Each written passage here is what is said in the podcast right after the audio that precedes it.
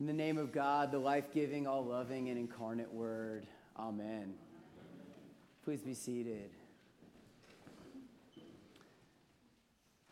A few weeks ago, Jimmy opened his sermon by saying sometimes the preacher takes the front door into the gospel, and sometimes the preacher takes the back door into the gospel, and sometimes the preacher takes the side door into the gospel.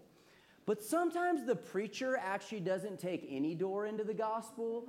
The preacher just stays out and plays in the front yard for a while, or maybe goes out to explore something in a nearby field. In the early church, theologians used to talk about the two great books. On the one hand, you'd have the book of sacred scripture, which bears record to God's love for God's people and how that gets worked out in their overstanding throughout human history. On the other hand, you've got the book of nature. And these church mothers and fathers taught that in all of the created world, in everything that, that, that is, including us human creatures, could be glimpsed something of God's goodness, truth, and beauty embedded in our midst. So, what I'd like to do this morning is to examine some parts of this book of nature, and particularly in the book and story and text of my own life. I want to tell you why I am a Christian, why I hold the beliefs I do, how I've come to hold the faith I have as a follower of Jesus. And in order to do so, I need to tell you also why I became a priest. And in doing both of those things, I hope to draw out some of the good news embedded in the feast day we celebrate today of All Saints and All Souls. Some of you may know this, but for anyone who's pursuing a call to the priesthood, it's often a very long, a very prolonged and complex and often frustrating process. If you were to discern a call to the priesthood, the first thing you'd do would be to go to a priest in your local congregation, express that desire, and if they think you're up for it and maybe have the capacity for ministry, they put together a committee, a discernment committee that you meet with probably about half a dozen times. They assess your sense of call, and then if they think you're up to snuff, they put you forward to the bishop's diocesan committee, usually called a discernment, a um, commission on ministry. And it's another group of people made up from priests and lay ministers throughout the diocese who engage in more conversation to see if they think you're fit for this call. And if you pass muster, they send you to seminary for three years of theological education and Christian formation. And over those three years, you go back and meet with that commission on ministry multiple times. And at every one of these little check ins and sort of moments of assessment, a, a, candidate for ministry has to present what is often called a spiritual autobiography. And I've got to say that revising this spiritual autobiography over and over again becomes a bit of a frustrating and annoying process for someone who's pursuing a call to ministry, but it's also very helpful because you become quite practiced in identifying those areas over the course of your life story where the Holy Spirit was particularly active, drawing you deeper into relationship with the divine. And every time that I had to revise my spiritual autobiography, which was actually over like a seven and a half year call rather than three years, I took a little longer to sort of bake throughout that process. But every time I revised that autobiography, I connected my sense of call back to a single experience that I had in church in a Sunday morning as a young boy. I was about eight o'clock, and I, it was about, I was about eight years old, and we were at a service in our Episcopal church in Houston, Texas, as a family. I must have been a little bored and probably had exhausted the supply of snacks and the toys and the coloring books that my mom had smuggled in in her handbag because at some point I found myself looking around at the people around me. And I noticed something very peculiar all of these older folks, folks, these adults, had their eyes closed. It was mid morning, so I knew they couldn't be napping, and I nudged my mom, who had her own eyes closed, and said, Mom, what's going on? And she said, Well, Travis, those people are praying. I asked what praying meant, and she explained that praying was a way of talking to God, a way of spending time with God. That if you quieted yourself enough, you could not only say things to God, but you could actually hear God in some way saying things to you. And I remember looking up and seeing the, the light pour kaleidoscopically through the stained glass window panes and hearing the song from the choir floating up through that sanctuary space and just feeling peace, just feeling a sense of home. Like, this is the place I'm meant to be. And around that age, I wasn't the only person who was feeling that way.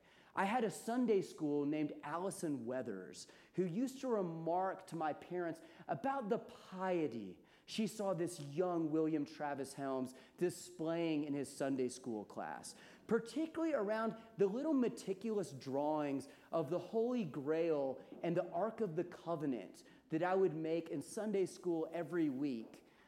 She thought perhaps this young boy has a call to the ministry. My parents may have felt the same thing until things went south.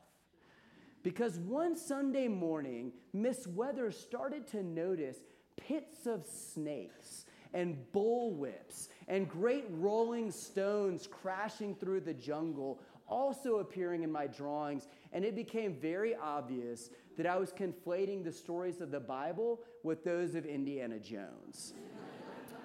And truth be told, I was absolutely obsessed with Indiana at the time. I had a little felt fedora with a leopard print band that I would wear so frequently that my ears wore holes in the brim. I had a bullwhip that I cracked that I bought from a costume shop, and one of my mom's purses that I repurposed as sort of a little Indiana Jones satchel. And I had this book, this little diary that I carried around a la Indiana. And though I didn't become a globe-trotting um, archaeologist and explorer, what's so amazing is if I look back in this diary, there are pictures of stained glass windows, of chalices, of crosses. And it felt almost like, even at that early age, the Holy Spirit was planting something deep inside me this curiosity and a desire to explore God as some great mystery that I couldn't necessarily understand, but I could actually experience in some way through prayer. When I got to seminary, I started thinking about the priesthood as someone who has the charge or the chance of trafficking in transcendence. That sort of became my shorthand for thinking about the priesthood. And thinking that what the priest does is take the everyday things of this world Things like bread and wine and water and oil and two people declaring their love for one another, a baby being presented to be baptized, a person sick upon their bed, and says that each and every one of these things, all these things that are part of the book of nature, somehow show forth a sense of God's love and truth and beauty. They serve as windows to the divine. But of course, to some degree, I think I'm also a Christian priest because of the fact that I was born in a Christian culture. This is a sort of archetype that I've followed. And I remember thinking when I was traveling around North Africa after the Peace Corps and being welcomed into different Muslim homes with such hospitality and warmth that if I were born in an Islamic country, I'd probably be an imam. I remember hosting the Jackson Hole Jewish community a couple, couple weeks ago and seeing what Josh Clayman did and thinking, gosh, I guess if I were born Jewish, I'd probably be a rabbi. I can remember traveling to India during grad school and thinking, if I were born in Kerala, I'd probably be swinging a lamp of ghee in front of a statue to Vishnu or Kali in a Hindu temple. I think that ultimately, there are probably as many different paths to meaning in this world as there are human beings. And yet, And yet, there are very concrete and specific reasons I have for being a Christian. Every Sunday morning, I feel like I say the creed with utter conviction, and I'd never want to presume that that creed has to be true for someone else, but for me, it is, and it has a very saving insight. I can remember that when I first went to college, um, I became an English major because I really wanted to write better poetry. And I thought that for someone who wanted to write better poetry in English, it might be helpful to have a little Latin. So I became a classics minor. And I spent all this time reading these different myths and realizing that there's so many similarities amongst the world's myths across cultures and across time. In all of these different traditions, their creation stories, their flood narratives, there are even stories about dying and reviving gods, about death and resurrection. In Hinduism and in Greco Roman mythology, there are stories of gods coming to earth and sort of masquerading as mortals. But Christianity is different. Christianity is the only faith tradition that I understand that teaches that God, the Creator, the source of all that is, the entire cosmos, this created world, all the plants and animals and landscapes, this God, this God of transcendence, actually became human in order to open up for us a way back to, to the divine. In Jesus Christ, God becomes human and identifies God's self with us in this entire human condition that can feel so weird and bizarre and perplexing at different times. And for me, that's such an immense comfort. When I read the gospel, I see Jesus moving through the world, experiencing all the emotions that we as human beings struggle with. He experiences confusion, trying to figure out what exactly his call in life is. He experiences grief, weeping at the grave of his friend Lazarus. He experiences agony and anxiety in the garden to the point of sweating blood when he's trying to figure out what fulfilling his mission and his devotion to God actually looks like. And especially on the cross, he experiences human despair and abandonment when he cries out, My God, my God, why have you forsaken me? And when I find myself in the midst of suffering, when I find myself experiencing some little daily devastation or contemplating macro issues, like another shooter who walks into a school, or another innocent civilian killed in Gaza or in Israel, I know that I have a God that knows what it is to suffer, that has a heart for human suffering because that God's experienced it. And we, not, we may not always be able to understand the why of suffering, of why these things happen to us as human beings, but I will tell you with utter certainty there's always a with. God is always here with us in our suffering. I don't believe that God plans for suffering to happen to teach us something or to further the story along, but God does look at our experience of suffering and take it on as something that can be transformed. One of my favorite theologians is a guy named Christian Wiman, who was a poet born in far west Texas in a town of Snyder, and he was born in an intensely Southern Baptist context. And not surprisingly, as many people who are born in hyper conservative religious environments, he pushed back against that pushed off against that background and spent most of his adolescence tra- fall, traveling around trying to access experiences of meaning. And he ended up ultimately serving as the editor of Poetry Magazine, which is America's most prestigious poetry journal for about 10 years. During those 10 years, he was diagnosed with an unpredictable and an uncurable form of blood cancer. And he starts writing poems and essays that address these questions of suffering and meaning, of where God is in the midst of all of our heartache. And one, thing that, one of the things that Christian Wiman says in his early essay is that there's a difference between belief and between faith. He says that belief, grammatically speaking, has objects, things we believe in, or things we believe that. I believe in God as Trinity. I believe that Jesus was born of the Virgin Mary. I believe that Christ was raised on the third day. But faith, he says, is something different. Faith is taking on a posture of heart in which we acknowledge that there is way more going on than we can ever understand or comprehend. And we trust that even in the midst of our heartache and confusion, God can bring good things into light and bring love into blossom, even when it seems most hopeless. Some of you were with us last Lent when we offered our Broken series here to the parish. And the clergy and I talked about how our experiences of personal brokenness met a larger experience of cultural brokenness.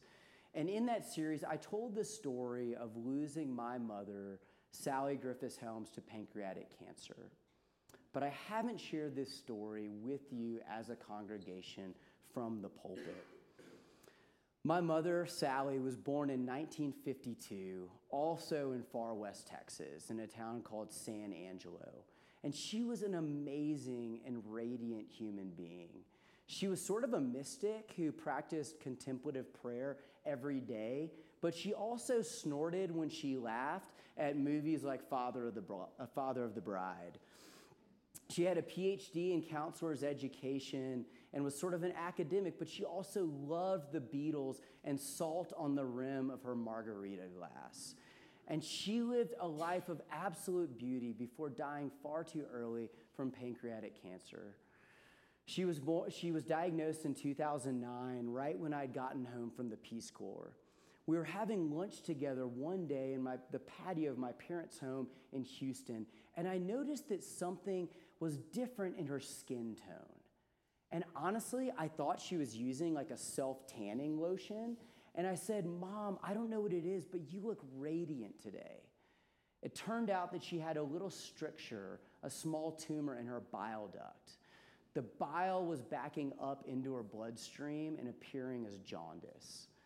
She complained a few days later of stomach pain, and the doctors prescribed a very intense and highly involved um, stomach procedure where they removed various, various portions of her major organs, and then a year of radiation and chemo, almost all of the appointments for which I attended before going off to seminary. In my third year in seminary, actually just the day before spring break, when I was planning on flying out here to ski with some of my college buddies with a little extra money my mom had sent me. I got a call from my dad saying, I think you need to come home. Your mom doesn't have much time left. My brother and I flew to Houston. They set up a hospice bed in the home. The priest who sent me to seminary came and administered last rites. And around 3 a.m. on March 15th, 2013, the ending of it all began beginning. We had a fire in the fireplace in my parents' bedroom, and there were doors open onto that patio where we discovered her jaundice. My mom's breathing became gradually more labored. It started to subside and finally ceased. I was kneeling in front of her, my dad next to me, my brother behind her. And when she stopped breathing, my dad put his hand on the blanket that she was cloaked beneath and said, Well, that's it, boys. And I just thought, that can't be it. This can't be it. And as I thought that, her eyes recentered and they simultaneously widened and focused on the firelight behind me. And then, y'all, a smile flashed across her face absolutely blossomed on her face. And she had a beautiful smile in life, but this was something she had no control over or agency in. And my dad leapt to his feet and cried out, Sally, oh, Sally.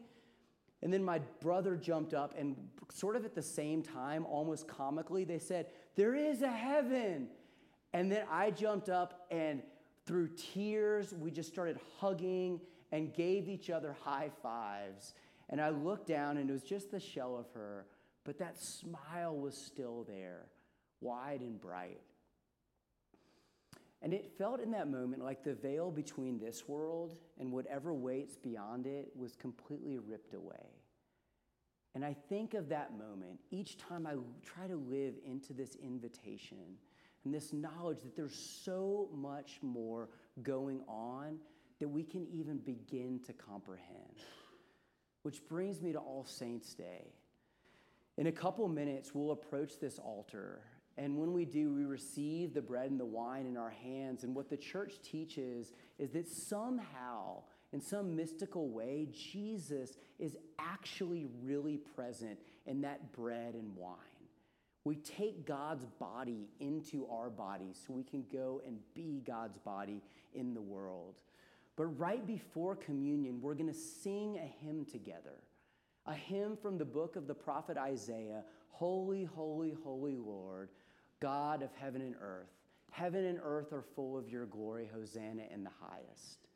And the priest will introduce this hymn by saying, With angels and archangels and all the company of heaven, we forever sing this hymn to proclaim the glory of your name. And what the church teaches, and what I believe or want to believe, is that mysteriously and mystically, in some way, at this altar, all of the saints are somehow also present. All the people we love and see no longer. All these faithful, clothed in light, lifting their voices in song beside ours. The Virgin Mary and Mary Magdalene, St. Thomas and St. John, and John Lennon and John Milton and David Bowie, and Anne Frame and Doug Ayers and Cliff Martin and Sally Griffiths Helms and all the people we love standing here beside us, participating in this heavenly feast. Y'all, the veil is so very thin. And that's our invitation each and every day to stay open to that possibility that there's more going on than we can ever wrap our heads and hearts around. And what I want to do this morning to end is to say a poem for you by Christian Wiman. A poem that's constellated so many of these themes for me in a deeply meaningful way. And it's actually printed on the back of your order of service. And there's also a little QR code if you want to listen to an interview with Wiman and go a little deeper. But when I say this, when I say this poem, I want you to picture a man in a cancer bed a man who's just had a bone marrow transplant and is experiencing as much pain as he is despair. And what Christian Wiman says about being in that place where your mortality becomes so pressing and present is that the last thing he wanted was some airy mysticism. In his words, when death sniffs you, what he wanted most passionately was to feel even more in this world. He craved poems and experiences of God and life that restored him to this world more completely. And this is his invitation to learn to open our eyes to the mystery at work in the world around us, to read that book of nature a little bit more clearly. So, whether you close your eyes or read along, imagine this a man in his hospital bed who looks out the window one day and sees a tree an ordinary tree, and yet all of a sudden it seems that its leaves are moving in a miraculous and inexplicable way. He prays, presses his face to the window pane, P A N E, but also to the pain, P I N, that's ghosting it, and sees these leaves gather up miraculously and then fly off into the heavens. And he realizes that these leaves had been birds nesting in the tree but something about the way that he experiences this surprise within the created world restores him to joy again. So may this poem also be an invitation to you to continue to open your eyes to the mysterious way in which God is always already seeking to break love and beauty and truth more fully open in our midst. From a window, incurable and unbelieving in any truth but the truth of grieving. I saw a tree inside a tree rise kaleidoscopically as if its leaves were livelier ghosts. I pressed my face as close to the pain as I could get to watch that fitful, fluent spirit that seemed a single being undesigned or countless beings of one mind haul its strange cohesion beyond the limits of my vision over the house heavenwards.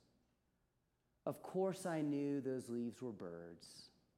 Of course, I knew that old tree stood exactly as it had and would, but why should it seem fuller now?